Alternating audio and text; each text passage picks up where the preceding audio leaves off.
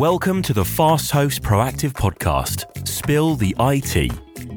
Each episode, we'll sit down with some of the amazing Proactive team and chat through their experiences of the ups and downs of IT infrastructure management in small businesses. There's always plenty to chat about. Welcome back, everyone. My name's Graham, and I'm your host again today for this week's Fast Host Proactive podcast session. Um, so, one of the subjects we get asked so many times on these podcasts is what tech should I be looking for with a cloud managed services provider? And we get lots of that coming through on the questions and the Q and A's and things. And so we thought it'd be a really good idea today to, to run a po- podcast on it.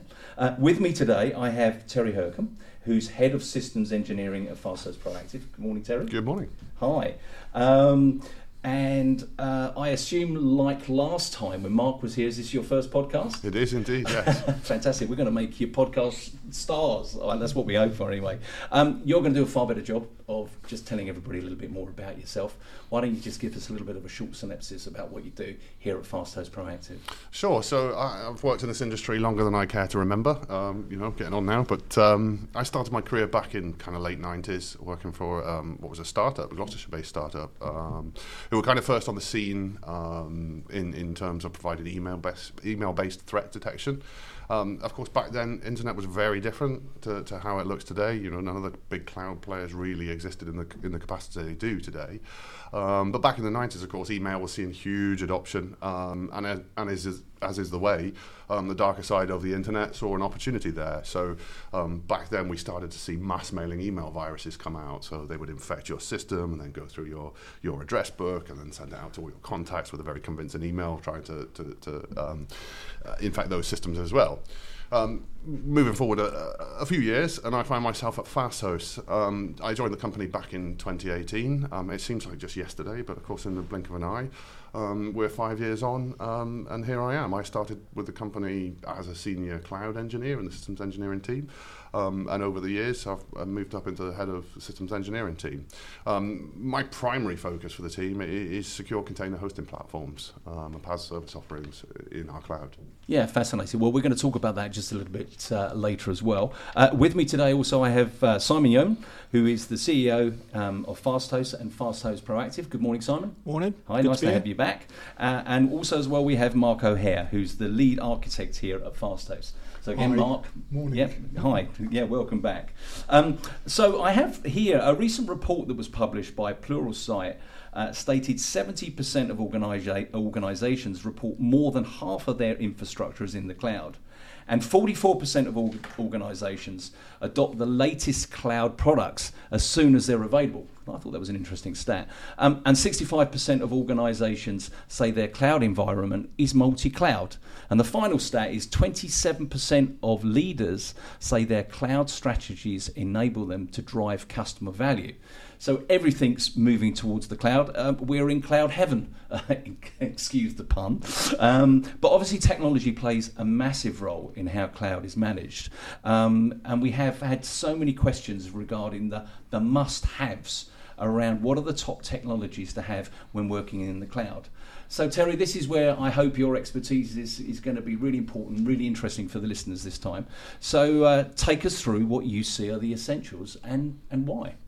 Yeah, I mean, obviously, with my background, you know, one of my driving factors is, is containerization, um, and not not everybody's in a place um, where they can adopt containerization at this point. Probably needs some work on their side to look at, you know, microservice architecture, taking those huge monolithic applications that they used to have and splitting them up so as that they function in a in a, in a Kubernetes or a, a container-based um, orchestrator. Um, other things to consider, you know, the foundations need to be there. So, you know, there's more of a shift towards kind of zero trust um, security models now, which is a concept that uh, assumes no implicit trust. Um, you know, in, in, in, a zero trust model, um, we're not concerned about the location of the user or the device, but m- multiple factors such as the user identity, the device's health. Is it is it patched and up to date? Does it run an AV software, uh, anti-malware software?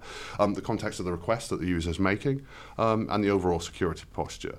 Um, implementing zero trust requires a you know a, a, combination of technology, process, and some cultural shifts as well. And the key steps defining access policies, deploying identity and access management, which most of the big cloud providers give you out of the box, um, and leveraging things like network segmentation. So making those networks smaller and more isolated um, are all really good things.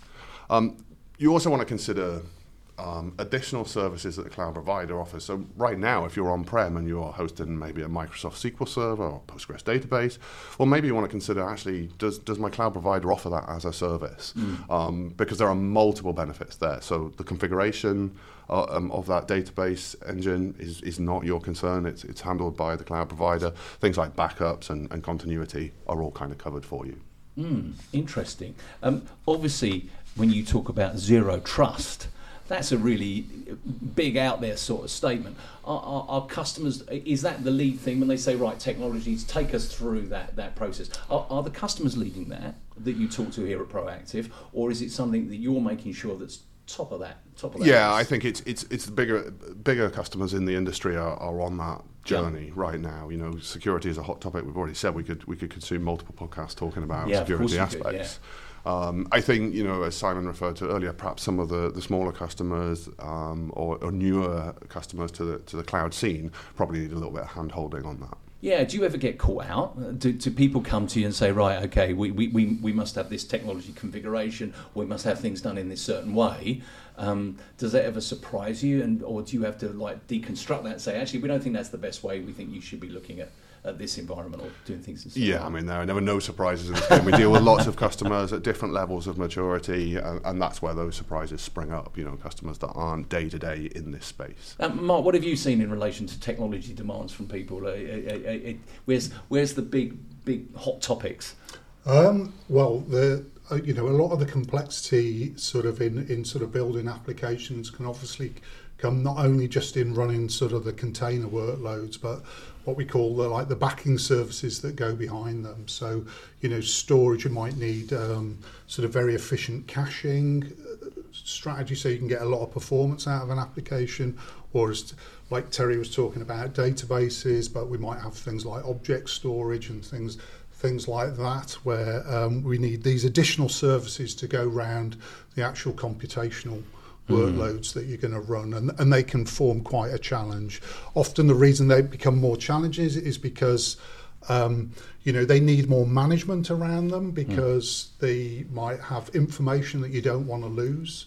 Um, and you certainly don't want to expose when you know hence like the zero trust making sure that you've locked down you've got the right kind of security in place so so simon obviously the proposition that you've taken to market here at FastHost, FastHost Proactive. Um, how much of the time here at FastHost is actually used in interfacing with those technologies correcting things that might be looking like they're going to go wrong because that's obviously the premise the, the whole thing around FastHost proactive. You're cutting things off before they go wrong. How much of those technologies are you having to tamper with as an organizer? I say tamper but correct or foresee things that are going to fall over. Manage proactively. Um, so uh, not as often as, as you might think, but it, yeah. it, requires a lot of close monitoring, and we, we are available to, to intervene where, where we need to. I think a couple of observations of the conversation. Containerization is is the future, and that is an ambition of a lot of clients that we, we need to speak to. But as Terry alluded to, some of our clients aren't working in that way yet. They don't sort of they're not a, a more traditional provider, and they, they don't work with microservices within a container yet.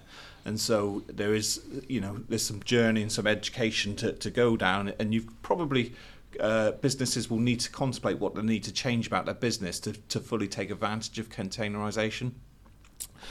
Uh, and the other thing I would sort of say is it needs to go hand in hand with a good sort of talent management and, and recruitment type type right. policy. Yeah. You, you know, the, these are sort of new cutting edge technologies, and the, the resource and expertise that you need to manage that is in short supply, and I would encourage anybody thinking about making that step or having ambitions to make that step mm. to start to work with their existing uh, resource and talent now education, training, development, and developing them in, in that right way because it is a different way of managing your technology to more traditional technology providers. Uh, and I would encourage anybody that has ambitions mm. to, to move to a more containerized environment to start thinking about how they take their, their organization, in particular, their people on that journey with them. Mm. Um, with regard to FastHost Proactive, Um, we do offer those services, so anybody that has that future ambition, it, it, it, we we're able to sort of handhold them in, in that process.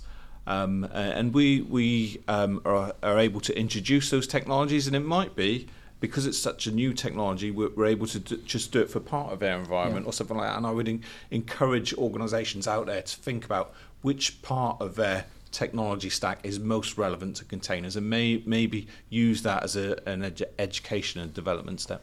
So, Terry, what would you suggest if they were going to take the first steps into setting up containers in their business? What would be the first steps that you would advise people to take? What sort of applications would they be running? What sort of business sort of process would it would it support? Well, first, I think it's important to assess the workload and its suitability for yeah. containerization. Now, in most cases, that's going to work fine. As I said, most in most cases, you're going to find that that application is a huge monolith, and you're going to want to start analyzing that and how do you break it out? and How do you split that up into the different microservices and deliver it? I just wanted to go back though to, to something that, that you were talking to Simon about and, and you know how configuration management, how often we need to get involved in, in, in correcting things. Um, I think you know one of the benefits of um, the proactive uh, management solution that sits behind everything is infrastructure as code. So everything is deployed in a repeatable, consistent fashion, and then we have configuration management that's always aiming to get you to desired configuration state.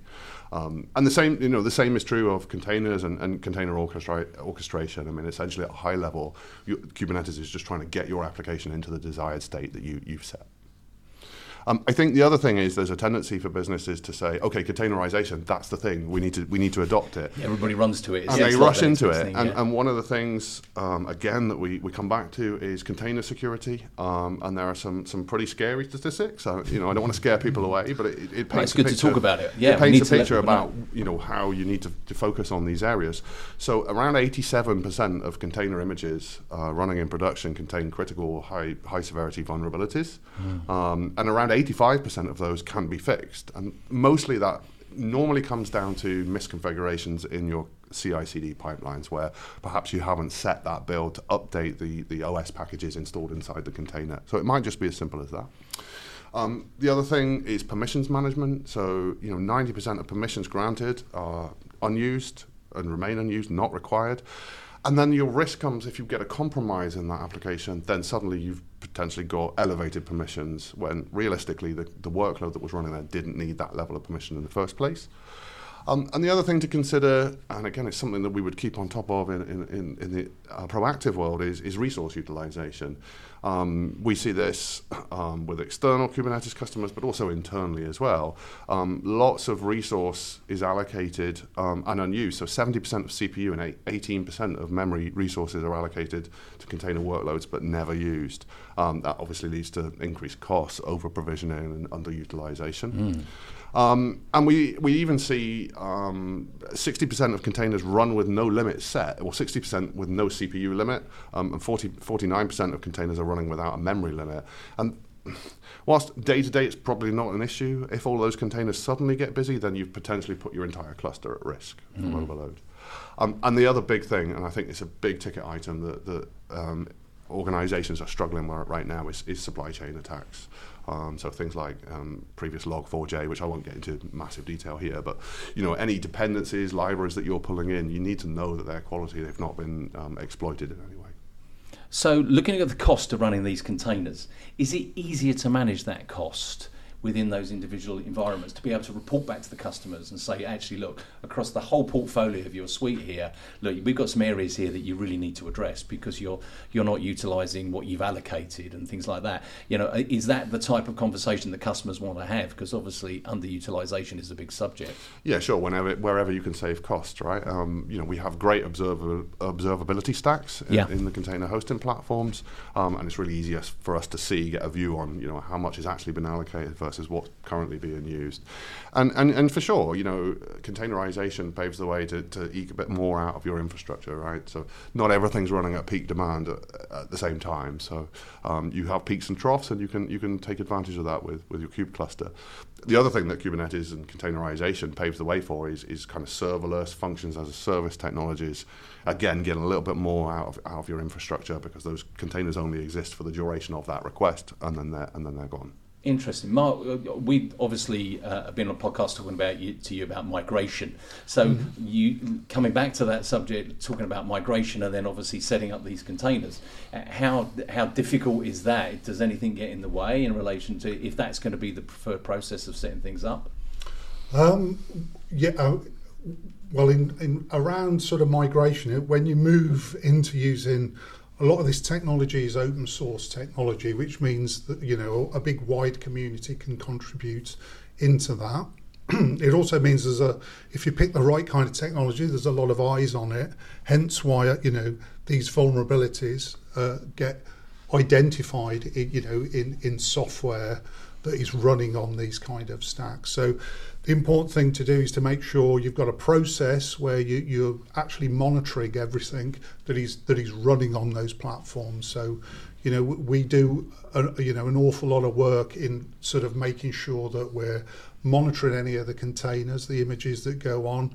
We we deconstruct them to understand all the different components that are in there, and then we monitor all those those different parts that make up that container image and we find out what kind of vulnerabilities they are and then have a reporting mechanism where we can flag up and get people to sort of correct any of those kind of vulnerabilities that we're not happy with that are running in those images and it's important to have those those are a continual process because things are discovered all the while mm. you hmm. know it's not like i did it one day forget about it you mm. need to have it's a it, you know it's a permanent operational activity, new things get discovered all the while, you know, as we often read about in the press. You know. Yeah, absolutely. Yeah. So if we're looking at hybrid, if we're looking at on-prem and cloud, uh, is there any additional complexities around these containers and Kubernetes and how that's being managed?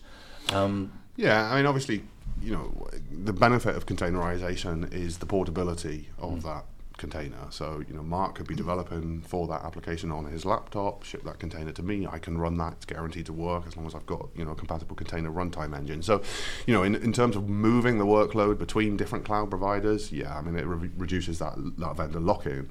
Um, I guess there's more complexity around how you manage um, those deployments. Mm. Um, you know, we talked talk about hybrid management interface um, which are basically tools that talk to the APIs of each of your, your cloud providers um, and can provide a, you know, a consolidated view and, and configuration platform. There are, there are, there are numerous offerings, um, probably needs research and consideration on each use case, but you know, there's Flexera, CloudBolt, Scalr, RightScale, all products that can manage multiple clouds for you.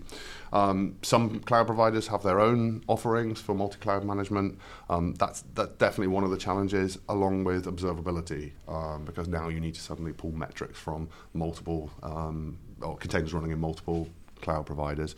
But again, in the, in the containerization world, we have standard cloud native monitoring stacks. So that's Prometheus, Grafana, um, and Alert Manager, um, which we use heavily here. Yeah, really interesting and a, and a hot topic, I, I, guess, for assuring customers that you've got that observability and that, and that sort of top level of reporting.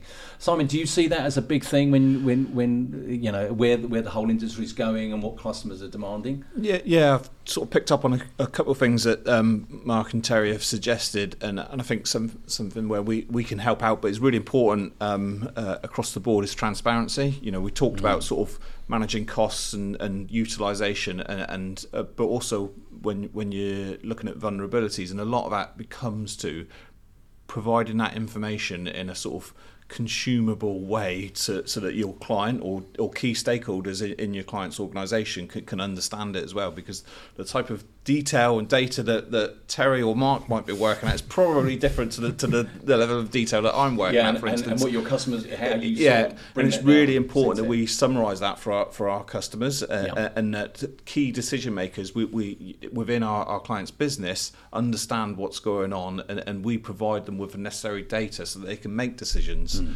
Um, because you know I, I work with a lot of technology people that are far superior technology wise to me, and, and they can sort of spin up lots of environments and do do lots of, of, things. But it's very important that there's some sort of transparency or oversight on, on, on what's going on, and that's where um, your provider uh, in this space should be able to help provide that level of transparency. Yeah, really, really interesting subject. And I have to say this morning, guys, I've really learned a lot about this subject. But uh, um, Terry, you've been absolutely great. Thank you so much. You. Mark and Simon, thank you very much for joining us today. Thank you. Um, so, what's coming next time, I hear you say? Uh, well, we've got Mark O'Hare, who's going to talk about those migration strategies um, and ongoing applications into the cloud um, what applications are or more likely to break when you migrate to the cloud or multi-cloud. And Mark's going to be here next time and he's going to tell us all about that. So for now, uh, we'll let you get back to the day job. Thanks for joining us and listening. I hope you all found that quite interesting and we'll see you next time. Thank you. Thank you. Bye. Bye. Bye.